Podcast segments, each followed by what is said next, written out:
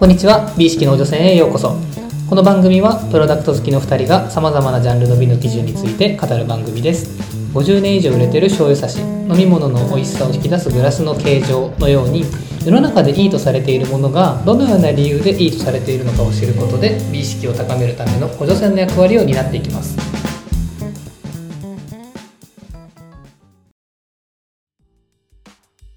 皆さん今回はまた改めてプロダクトシリーズなんですけれども、今回のテーマは切手です切手はい。おおまたちょっと渋いチョイスですね。そうなんですよ。で、まあ、切手を選んだのも、うん。まあ、仕事で、うん。たまにあの収入印紙使うじゃないですか。おお使うね、はい。うん。時になんかふとした時にこう眺めてみたら、まあ、結構よくできてるなっていう細かい絵が描かれてるなと思って、今まで散々収入印紙貼ってきましたけど、はいはいまあ、意識したことなかったわけですよ。確かにね、まあ切手とかもそうですけど。ん。なんかお札に通ずるような細工の細かさとかがね、あありそうだよね。そうですそうですっていうのを見て、まあ、おさおっしゃる通りお札に近くて、うん。もしかしてこれ結構細かいいいプロダクトなのではないかっていうところをふと思ったのでちょっと今回ちょっと調べてみて。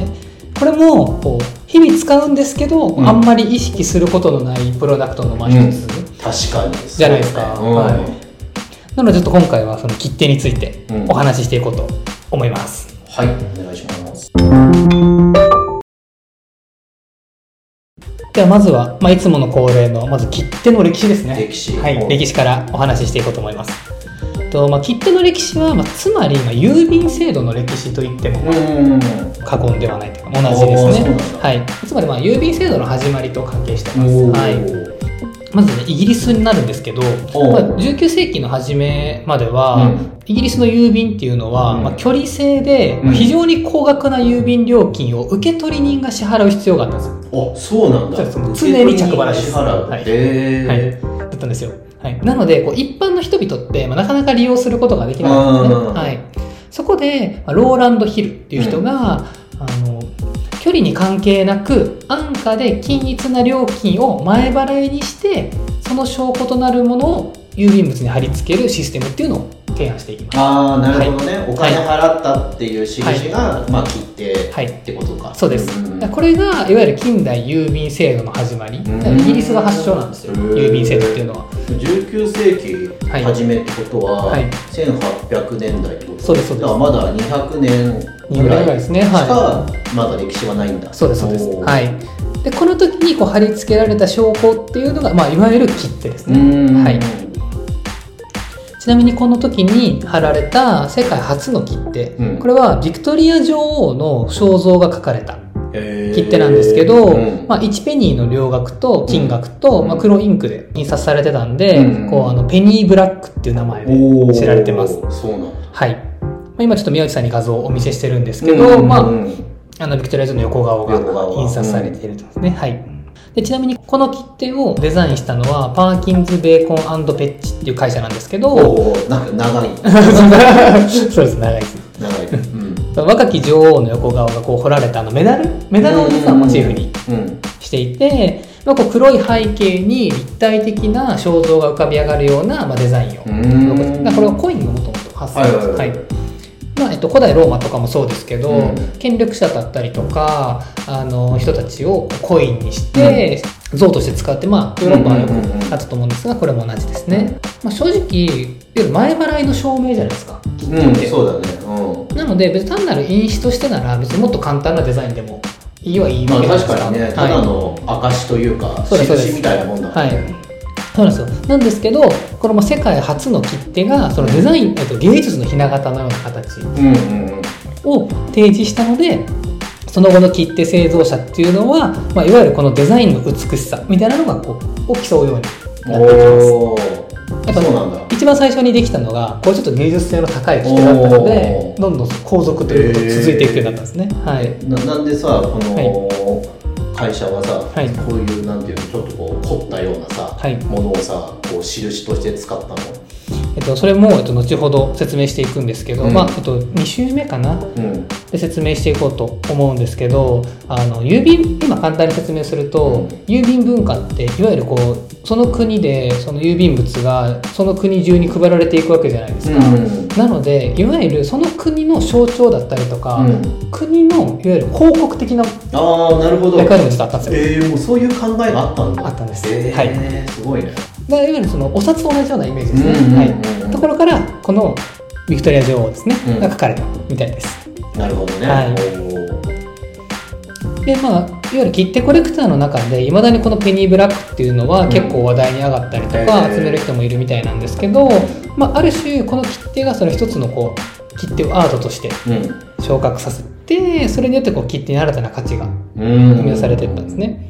ちなみにちょっと調べて面白かったのが、うん。ペニーブラック、まあ、この200年ぐらい前じゃないですか、未使用のものだとオークションだと100万ぐらいとか、えー、そんな付加価値ついてるはい、すごいね。すごいですよね、でこのペニーブラックの最初の版っていうのは、まあ、1840年5はい。はいはい月1日に発売されたみたいで、まあ、当時の発行枚数っていうのはお1シートにまあ240枚綴り。240おー結枚いね。そうなんですよ、まあ、28万枚。これがさあの一番最初に発行されたんですけど初日からすっごい人気だったらしいですよ。やっぱり、はい、えなのですぐ増刷されたみたいです。えー。はい。え何ちょっとなんかはや流行ってたみたいなのがあるの？多分おそらくさっきの話だと距離によって金額変わるじゃないですか、うんうんだから多分使いたくても使えない人がたくさんいた中で、安価で料金も一律で使えるようになったっていうのは画期的なシステムだからみんな多分使い始めたっていうのもあるしおそらくイギリスのエリザベス女王がモチーフにされてるっていうのもあって、うん。非常に人気だった、なるほど。はい。もともとだから需要はあったけど実現できてなかったっていう部分が大きかったんだね。そうですねで、まあ、ちなみにまあ当時としてはまあ非常に進歩的な印刷方法も使われていてこう大量印刷があのできるだけじゃなくってある種こう偽造防止っていう観点でも結構優れてそうですね。それぐらいすごくこだわってうん。印刷をしていた。ちなみに今世界中で発行されてる切手って絶対国名が表示されてるんですよ。おおそうなんだ、はい意識した方が。ないですか？お札の時でもちっちゃく日本って書いてるみたいなあーあれがね国名が表示されてるんですけど、うん。ペニーブラックにはイギリス国名が印刷されてないんですね、うん。でこれなんでかっていうと、うん。一番最初に発行されたので、うん。世界のどこの国も切手を発行しなかったんです。よああなるほど、はい、なのでいまだにイギリスの切手は現在でも国名が表示されてない。ああそうなんだ。そうなんです、はい、ずっとこのあのペニーブラックの時からのルールを守ってる。お 面白いですよね、面白いね。そうなんです。ちょっと見てみたくなりますよね。見たいね。はい。ね。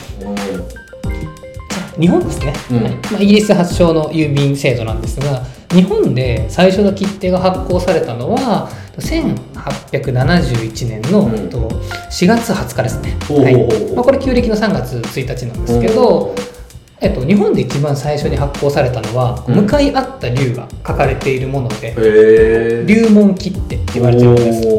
一応これ4種類あ発行されたんですけど、うん。このタイミングって日本の通貨がうん。円とか線とかにあの切り替える直前だったので門なんですよ。何門みたいなああそうなんだ。そうなんですよ。門表示なんですよ。へ48問とか100問200問500問、そうなんですだ明治の初期に、はい。まあ、西洋の文化をはい。導入する流れで切手も導入されたっていう感じかな、はい。うん。でこれも宮内さんに今画像をお見せしてるんですが、うん。まあ、これからねこう2頭の竜が向かい合って切手ですね。なんかその中国っぽいそうだね。ですごい中国っぽいデザインだねですよね、うん。はい、なんかオリエンタルな感じがあるんですが、はいまあ、ちなみに、まあ、当時の日本ってその印刷の基本となる原版があるじゃないですか、うん。で原版を複製する技術がなかったんですよ、うんうんなのでこう1シートに40枚ぐらいうん。切手を作るんですけどその郵便切手の図案っていうのはうん。全部手作業で彫ってたんですよ。40ああ手作複製できないのでね。なのでこう竜の爪とかが微妙に違ってて、手作業で彫ってたので、はい、でちなみにこの、えっと、日本で最初に切手が発行された4月20日っていうのは、うん。今ではあの郵政記念日になってるそうです。郵便の記念日になってそうですね。でこの郵政記念日を含む1週間っていうのはあの切手趣味週間みたいな週間だったらしくうてん。毎年特殊切手とかなんかいろんなあの木っていうのが発行されたりとか、まあ、行事がああそうなんだ。行われたりするみたいです。切手って定期的にね、はい。なんか記念みたいな発行されるからはい。あれのあれのことなんだ。そうなんですよ。うんその特殊切手っていうのをその国家的な宣伝とかキャンペーンとかうん。文化財の紹介とかっていう意図を持って発行される、うんまあ、切手の総称ですね、うんだから僕たちが普段こう封筒に貼るようなのとちょっと違う、はい、切手のことを特殊切手と言いますじゃあ日本の郵便制度ってどうやって始まったのって話をちょっとしていきますね。確かに気になるね、ちょっと気になりますよね、うでこれは、まあ、やっぱり、えっと、明治の初めです、で明治の初めに日本の郵便の仕組みを築いたのは前島密かっていう人物が作りました、まあ、日本近代郵便の父って言われてます。ほうほうほう。で今でも1円切手の肖像おとしてあの、だ。はいうん。載っている人ですね、はい、で明治の初めっていうと、うん。いわゆるあの西洋の文化を取り入れてうん。近代化することが国家の急務じゃないですか、うん、そうだね、うん。一番大事じゃないですか、うん。はい、なのであのゼロから西洋の仕組みを持ってきて、全く違う概念を定着させるよりもうん。もともとあった江戸のシステムをうん。西洋の仕組みと合体させて改良していった方がまあ効率的ですよね。そうだね。もともと日本人が馴染んでる。うなのでそのような感じでと日本の郵便システムを作っていきます。んじゃあ江戸時代に、はい。なんだろう郵便システムに近しいものがあったってこと？そうなんです。うん。あの西洋のものとはちょっと大きく違うんですけど江戸時代の通信とか交通のシステムの飛脚ですね。はい。はい。例えば、えっと、江戸時代って飛脚って2種類あって、うん。あの次飛脚うん。後継ぎの次に飛脚、と常備客訂正の定にうん。定まるに飛脚で常備客うん。これ2種類ああのいたんですけど、うん次飛脚っていうのは公用の文書幕府とかの公用の文書だけを運ぶ人たち。はい。で民間が運営するのを常備客へえだ関と民で違ったんです使う客が。そうなんだ、はい。関東民で分かれてたんだねそうなんです。そうなんです。いや僕も知らなかったんですけど。そうなんですよ。うん別だったんですこれ実は。はい。でだこの飛脚っていうシステムをうん。転用していくんですけど、うん。やっぱその新事業なので、まあ、名前決めないといけないんですようんなので最初明治政府ではその飛脚便っていう名前うん。にしようかって案も出てたみたいなんですけど、うんこれだと従来の飛脚と区別がつかないからうん。ちょっと分かりづらいんじゃないかっていうので考えられたのが郵便っていう名前。あそういうことなんだ。はい、でこれはその前島密かの造語っていうわけではなくって、まあ、江戸時代の漢学者の中には、うん。まあ、すでに飛脚のことを郵便っていう、へえあの人もいたらしくっうてんそれを採用したんですけど、うん。まあ、これ理由を調べたら結構納得するなって感じなんですけど郵便の「郵」っていうじゃないですか、うんあれって本来あの宿場を意味する漢字だったらしいんですよ。あそうなんだ。そうなんですよ。へであの、まあ、さっき言ってた公的な文書を運んでた次飛脚って、まあ、2人1組で宿場から宿場へとこうリレーのように引き継ぎながらあの運んでたんですよ。そうなんだ。そうなんですよなんでそのあの宿場を意味する「郵」っていう漢字と、まあ、運ぶっていう意味の「便」っていうのを使って郵便っていう言葉を漢学者が使ってた。あなるほど。東海道はい53次みたいな感じでさ、宿場が並んでるじゃん、はい。で早くその飛脚の人は、はい。次の宿場から次の宿場までをく、したらまた別の人にバトンタッチしていく、はい。そうやってやることで、はい。スピードを保ちながはい。ら運ぶっていうそうなんですよ。感じだリレー形式で運んでるんですすごいね。そうなんですよ。でその宿場を意味する漢字が「郵」だったんですよ。うーん。だからその宿場から宿場へ運んでいくので郵便なんですおおなるほどなるほど、でこれが今で今のその郵便の実はもともとの意味あそういうこと実はあの僕たちが当たり前に使った郵便っていうのは、うん。多分その飛脚システムから来ている、ね。なるほど。はい。なんかそれを聞くとさ、はい。いろいろ疑問が出てくるんだけどさはい。一、人のさ飛脚の人ってさ、はい。どのぐらいの距離走るどんぐらいしてるんでしょうね。うん。なんか一つのはい。宿から一つの宿場だったらさ、はい。結構短いじゃん。そうですね。だかなり全力疾走してもはい。いけるから、い。その全部人が並んたらさ結構なスピードでさあのねいけるんだろうな確かにそうですね。ん。単純に飛脚って一人当たりのもうんなんて持ち持ちの長さ。長さってどのくらいなんだろうな確かにそうですね、うん。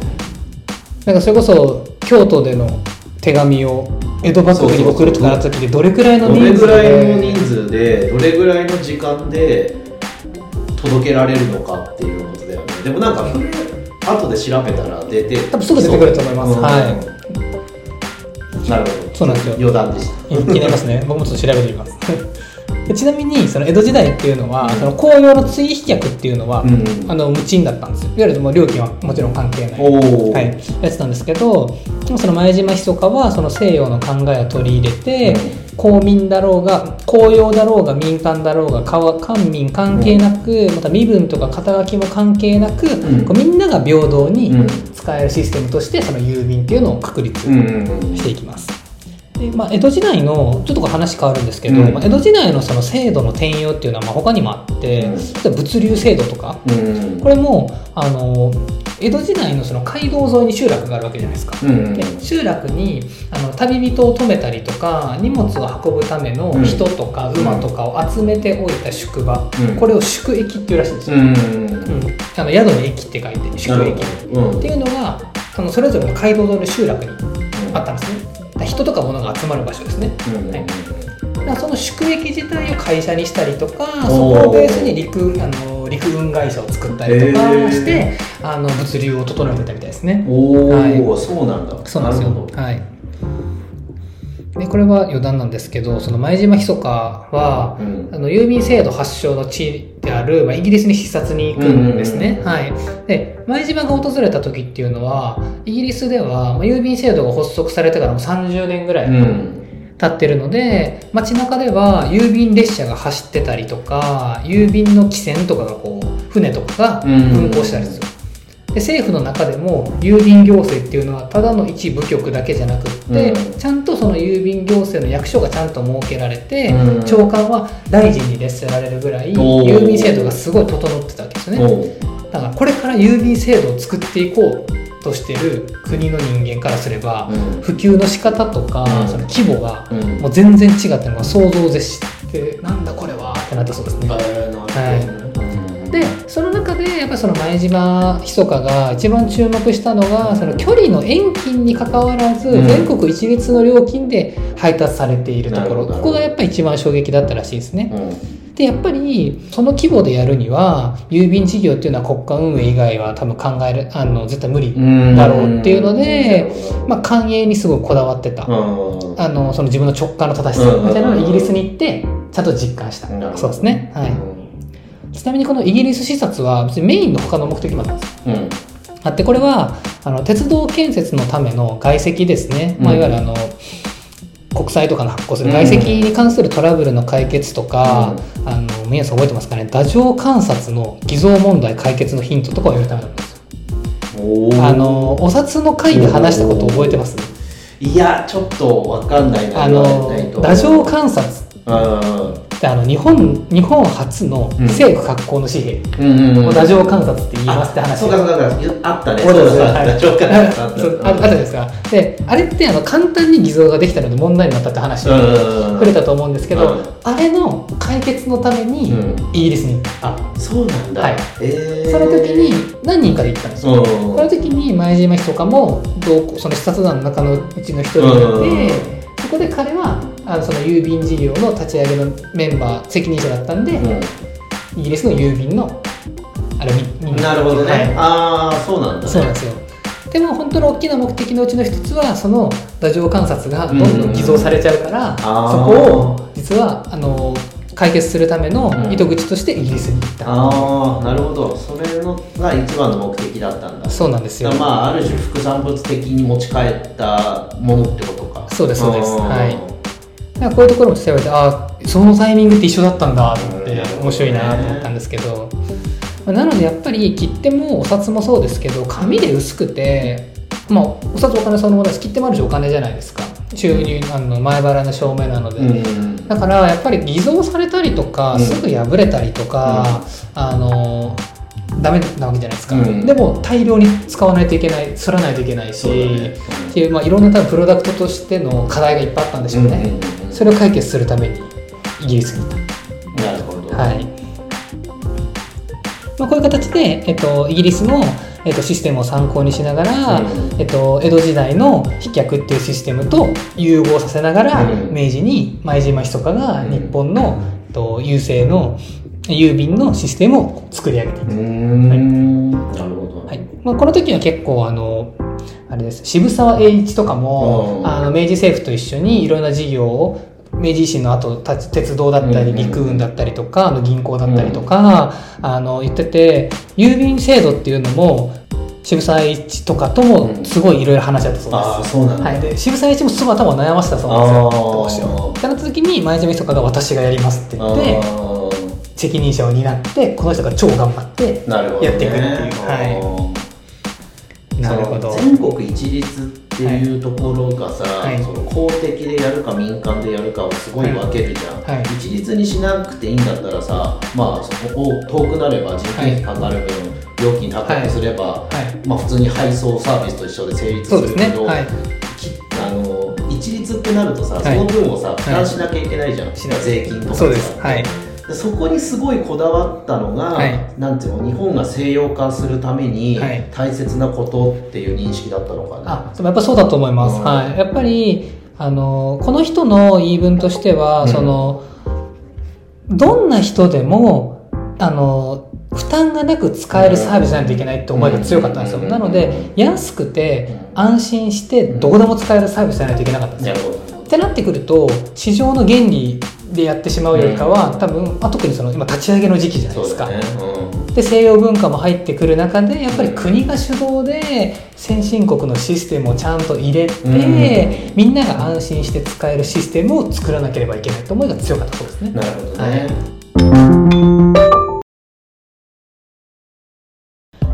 ではここからは、まあ、実際の切手の美についてうん。お話ししていこうと思います。まあ、歴史の話でも出たんですけど郵送する際の印紙だったら別にもっとシンプルでいいじゃないですか。うんそうだね、はい、じゃあなんであんな小さなうん。枠の中にさまざまなこう美しいデザインを施すのか、まうん。あもちろんそのペニーブラックが芸術的なアイコンを使用してうん。それが基準になったっていうのはあるんですけど、うん。別にその真似する必要ないじゃないですか。まあそうだね。お真似しなくても。別にいいじゃないですか。もっとコスト下げて。そうだね。いいじゃないですか、なんでこのあのいわゆる本来の機能うん。うん郵便と送り届けるための前払いの証明っていう本来の機能とはこう切り分けられたように思えるその芸術性、うん。ここがいわゆるまあ切手の美の基準であり、まあ、面白いところうん。かなと今回僕は調べて思いましたね、はい、じゃあなんでこんな芸術性を高めるのっていう話をするために、まあ、ちょっと切手発行自体のこう目的の移り変わりみたいなのを説明した方が分かりやすいのでそれをちょっと説明していきますねきちょろっとあの先出しで言っちゃったんですけど、うん。まあえっと、1840年から始まった切手ですね、うん。まあ、20世紀の中頃ぐらいまではあの国を代表する広告としての役割が強かったんですよ。ーはい。そうなんだ。広告の役割そうなんですよ、はい。まあ、19世紀後半までに発行されたうん。切手のほとんどって、うん。国家元首とか、うん。国家を代表する人物の肖像とかの図案がほとんどだったんですね。はい、なのでこうさっきもちょっと話しましたけど郵便ってその国の機関となる事業うん。だったので、まあ、そこに使われる切手っていうのは国家の威信を担ってたんですはい。まあ、これお札と一緒ですね。うん。はい、っていうのと19世紀末から20世紀初めっていうのは、うん。その郵便網がまあ世界中に広まった時代なんですよ。制度が確立されていった時代なのでこう異国の切手を目にする人がめっちゃ増えるわけですよね。ああなるほどね。国海外とのやりて取りそうですそうです。うん。そうなんですよなのでこう国力を内外にアピールする側面実は切手が持ってたんですよ。はい。なのでこう自らを誇示する特徴的な事柄うん。を書く切手っていうのを多くの国や地域がどんどん発行していくんですよね。なるほどなるほど。例えば植民地を持つ国うん。は宗主国ですね、うん。植民地を持つ国は植民地で発行する切手の多くに、うん。その地域の風物を美しく書くわけですよすることによって宗主国っていうのは俺たちは豊かな資源を持つ植民地の保持をしてるんだと、うんうんこんな美しい国を俺たちは宗主国として保持してるんだよっていうのを世界に知らしめるために、うんその植民地で使う切手にその植民地をすごく美しい場面とか文化を切手に込めたりするんですよ。えー。当時はメディアが発達してないから、はそれを通して、はい。その国のはい国力みたいそうなのを推しなんですよ。量ってた。そうだ切手がメディアだったんですよ。はい。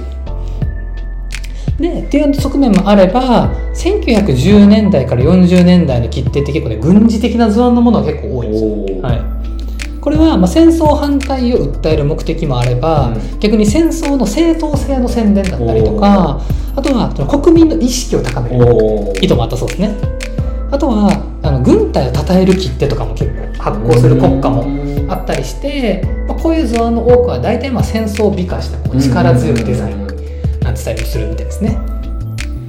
なんでこう当時のやっぱこう国の事業なんで為政者たち政治家たちはその切手を集める人もやっぱいるわけですよ、うん。切手コレクターうんもたくさんいたしあの切手にそのメッセージ性が結構あるぞっていうことに気づいてたんで広告とかとして切手をすごく使っ国力のアピールとか、あの国の方向性だったりとか戦争の正当性みたいなのを切手に結構込めてたみたいです、はい、でこういう国あの国家の政策とかうん。主張っていうのがその切手を通してこういろんな人にもやっぱり伝えられてたんですうね、ん。多分僕たち正直あんま今ピンとこないと思うんですけど、ね。当時やっぱ携帯もないしうん。手紙が主流だったと思うんですよ、まあ、テレビはあったかもしれないですけどやっぱり手紙っていうメディアはかなり強かったと思ううんんですけどやっぱそういった時にあの自分が貼る切手もそうですし、うん。送られてきた時の切手も多分結構見ると思うんですよね。なるほどなはい。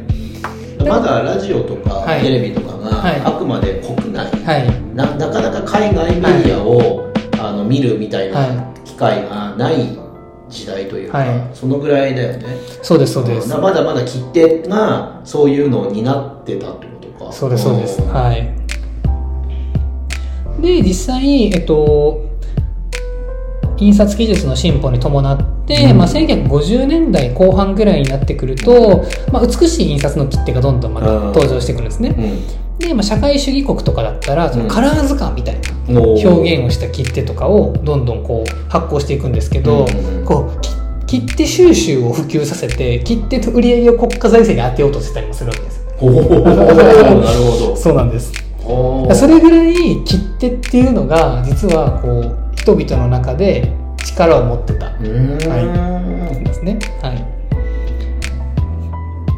あとはあの、まあ、外貨獲得ですね、うん。を目指してそのすごい綺麗な鋭利なカラー印刷の切手っていうのを、うん。その欧米の業者と手を組んで発行するあの小国とかもできるんです。ちっちゃい国で力がないから外貨が欲しいからうん欧米の進んでる印刷メーカーとかと手を組んですっごい綺麗な切手を作って販売するみたいな小国ちっちゃい国も出てきたりとか90年代ぐらい、まあ、最近ですね、うん。なってくるとアメリカとかヨーロッパの大国がまあ人気キャラクターとか、まあ、映画スターとかペットとかを書いの書いた切手とかをどんどんこう発うん行していくんですね。はい、なのでまあこうこんな歴史背景があって今でもどんどん続いている。なるほどね、はい。なのでかなり実は切手がメディアとしての役割を持ってたんですよ、昔い。やーすごいね、なんか今からするとあんまり想像が本当つかないけど。つかないですよね。うんそういう時代がでもそんなに昔でもないしね。それまあここ100年ぐらいの話、ねだからやっぱり。まあ、そもそも切手の歴史がうん。1840年とかなので、まあ、もうすぐ200年とか。そういうことだよね。はい。だからそんなに昔でもない時に意外と切手はメディアだったっていうことなんだよね、でもよく考えてみるとテレビもそんなにないラジオとかもそこまでないってなった時にそのビジュアルであの国民に普及させるアイテムって結構重要なアイテムですよね。うん、ないんだよね。ないじゃないですか。限られるじゃないですか、うん。まあ、新聞とか、まあ、ポスターとかはありますけど、うん。ちゃんとそのどなんかやり取りをしたりとかようん。確かにあの小さい枠の中っていうのは実は重要なメディアだったんだなっていうのを調べてて思いましたね。はいでまあ、先ほどもちょっと話に出たんですけど、まあ、切手っていうのはまあ僕たちが使うようなおなじみの普通の切手普通切手と、特殊切手っていうのがあるんですね。であの特殊切手っていうのはその国際文通週間に先言ったちなんだ切手もそうですけどあの外交関係樹立の周年を祝う切手だったりとかあの国交成立とか、うん歴史的なあの大きなイベントの周年を祝うためのその国とその国同士のデザインが混ざったような記念切手だったりとか。あのっていうようなものもあったりとかしてかなりデザインも凝ってる。のもすごい多いです。なので、まあ、こういうあの背景を踏まえた上で、うん。まあ、切手の美とは何かうん。っていうのは、まあ、その国の雰囲気や文化を伝えるための広告としてあの機能をいかに果たすか実はこれが切手の美のあの基準なんだなっていうのをすごい思いましたね。なるほど。はい。うん。なのでこういわゆる配送料金の前払い証明としての機能ってもう満たしてるじゃないですか。満たしてる。切手っていう時点で。うん。なので装飾的な部分でプロダクトとしての完成度をいかに高めていくのか。ここが切手の美の基準の一つになってきます。もともともともと美しいってことが、はい。その国の国力とかはい。権威の象徴でもあったはい。わけでしょ、当時は、はい。そうです。で時代が進んで今の時代ってさすがにそこにさ、はい。権威とかさ、はい。国力を見出さないようになったじゃん、はい。はいだけどまあ歴史がそうだから今でも凝った作りを継続してるっていうことになるのか、はい。なんかまた新たな価値があるのか、はい。っていうところはちょっと気になるよね。あー僕今でも凝ってるもんね、はい、凝ってます。めちゃくちゃ凝ってます。僕が調べた中ではそういうもともとあのペニー・ブラックから始まったアートの流れもありながら、うん。やっぱりそういう国を代表するメディアとしてのう役割を果たすために芸術性を高めていったと。そうだね。そういう背景、はい。はい。で美しい切手がたくさん生まれましたと、うんただそういう国力を示すメディアとしての機能は廃れたかもしれないんですけど、美しい切手っていう文化はいまだにうん残っている、それがやっぱりあの切手を貼って送るだけじゃなくてその切手コレクター文化だったりとか、あのにつながってるんじゃないかなっていうのは思いましたね。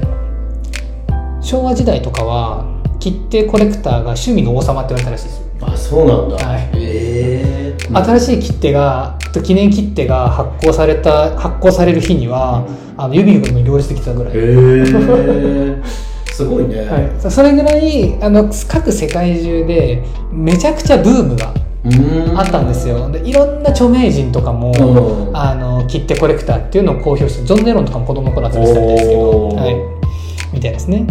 そうなんだ。だからはい。本当に30年前、なんだろうね750年代から。はい。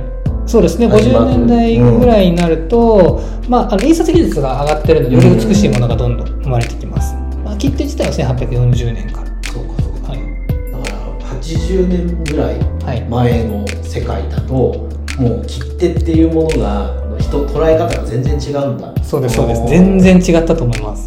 ちょっとね僕たちが体感することは難しいんですけどいやなんかそうそうそう。切手の持つ力が大きかった。すごくいいんだね、はい。今コレクションしたいがために並んでまで買うものってことだもんね、そうですそうです、ん。はい。それぐらいのあのコレクターとしての使うとかじゃなくてコレクターとしてうのん人気があったっていう、うん。コレクションとしての人気があった、まあ、今でもねたくさんいらっしゃると思いますけどね切って、はい。まあそうだよね。今でも集めてらっしゃる方がね、きっといるだろうはい、たくさんいると思います、うん。はいということで、まあ、今週はこのような感じで、まあ、切手の背景から、まあ、うん。美の基準までを実際にちょっとお話ししてきましたけどまあどうでしょうか？どうでしたか？そうだね、切手のでもやっぱ一番びっくりしたのは、最初まだ歴史がまず浅い、はい。200年ぐらいしかない200年ぐらいうことですで、イギリスから始まってて、はい。でイギリスで初めて作った時にすごい精巧な、はい。うん、あのあのそう。凝ったものをそうです作ったから、ねはい。なんかそれが世界のスタンダードになったっていうところとかは、はい。あなんか切切手を今のものにししたやっぱり元祖っていうかね、そはい。そこの始まりがあったから今みたいな形になってるんだな。そうですね。ね。多分このペニーブラックがもっとシンプルなデザインだったりとかだったら、もしかしたら今の切手文化みたいなのは全然違ったものにそうだねなった可能性もか別に、はい。な何か今の時代まで来ればさ、はい。何かをあの封筒に貼る必要もないかもね。あそうです。もうそもそも。そもそもはい。貼る必要がなくて、何かし印をつけるだけとか、はい。はいうんだからそんなんで済済ませられるようなうん、ことかもしれないよね、そうですね、はい。だけどそうそういうのがあったから今も文化としてなんか残ってるっていうのは、なんかすごいな面白い話だなと思うね、まあ、でもそうしたら何か新しいことをしようと思った時ってすでに先行事例調べるじゃないですか。ああそうだね。やっぱ、ま、真似しようと思いますよね、まず。まあやっぱり難しいよね。全く新しいものっていうのはね、だから結局日本もその文化を取り入れる時にね、はい。江戸時代のもともとある文化とこの西洋の文化融合してそうですね。作ったわけでしょ。はい。はいうん。飛脚文化と西洋のすでにできているあイギリスのすでにできている郵便文化を合わせてうん。作った、でしょうね、はい。飛脚文化もおそらくはどうなんだろうね。中国とかから採用したものだったりするんだろうね。あじゃあ、えっと、来週は実際にどのようなじゃあ美の工夫がうんうんうん。されてるのかっていうのをご紹介していこうと思うんですけど、うん。これね、調べたらいろいろ見たんですけど、うん。すごくて切って集めたくなる人の気持ちがめちゃくちゃよくわかありましたマジで、あはい。それすごいね。ちょっと集めたくなりあました本当？それすごいね、はい、うん見たくなりましたね。うわーすげーってなりましたへ はい。まあ、やっぱり単純な広告とかよりかどんどん芸術品って言ってもいいんじゃないかっていうぐらいやっぱかなり素晴らしいあの技術が詰め込まれた、あのプロダクトだったので、まあ、それちょっとまた来週はいお伝えしていこうと思います。では第19回「切手の美」は以上となります。ありがとうございました。ありがとうございました。このラジオは物好きの2人がさまざまなプロダクトの美の基準について語る番組です。できる限り正確な情報をお伝えするよう心がけておりますが厳密な交渉は行っておりませんのでご了承ください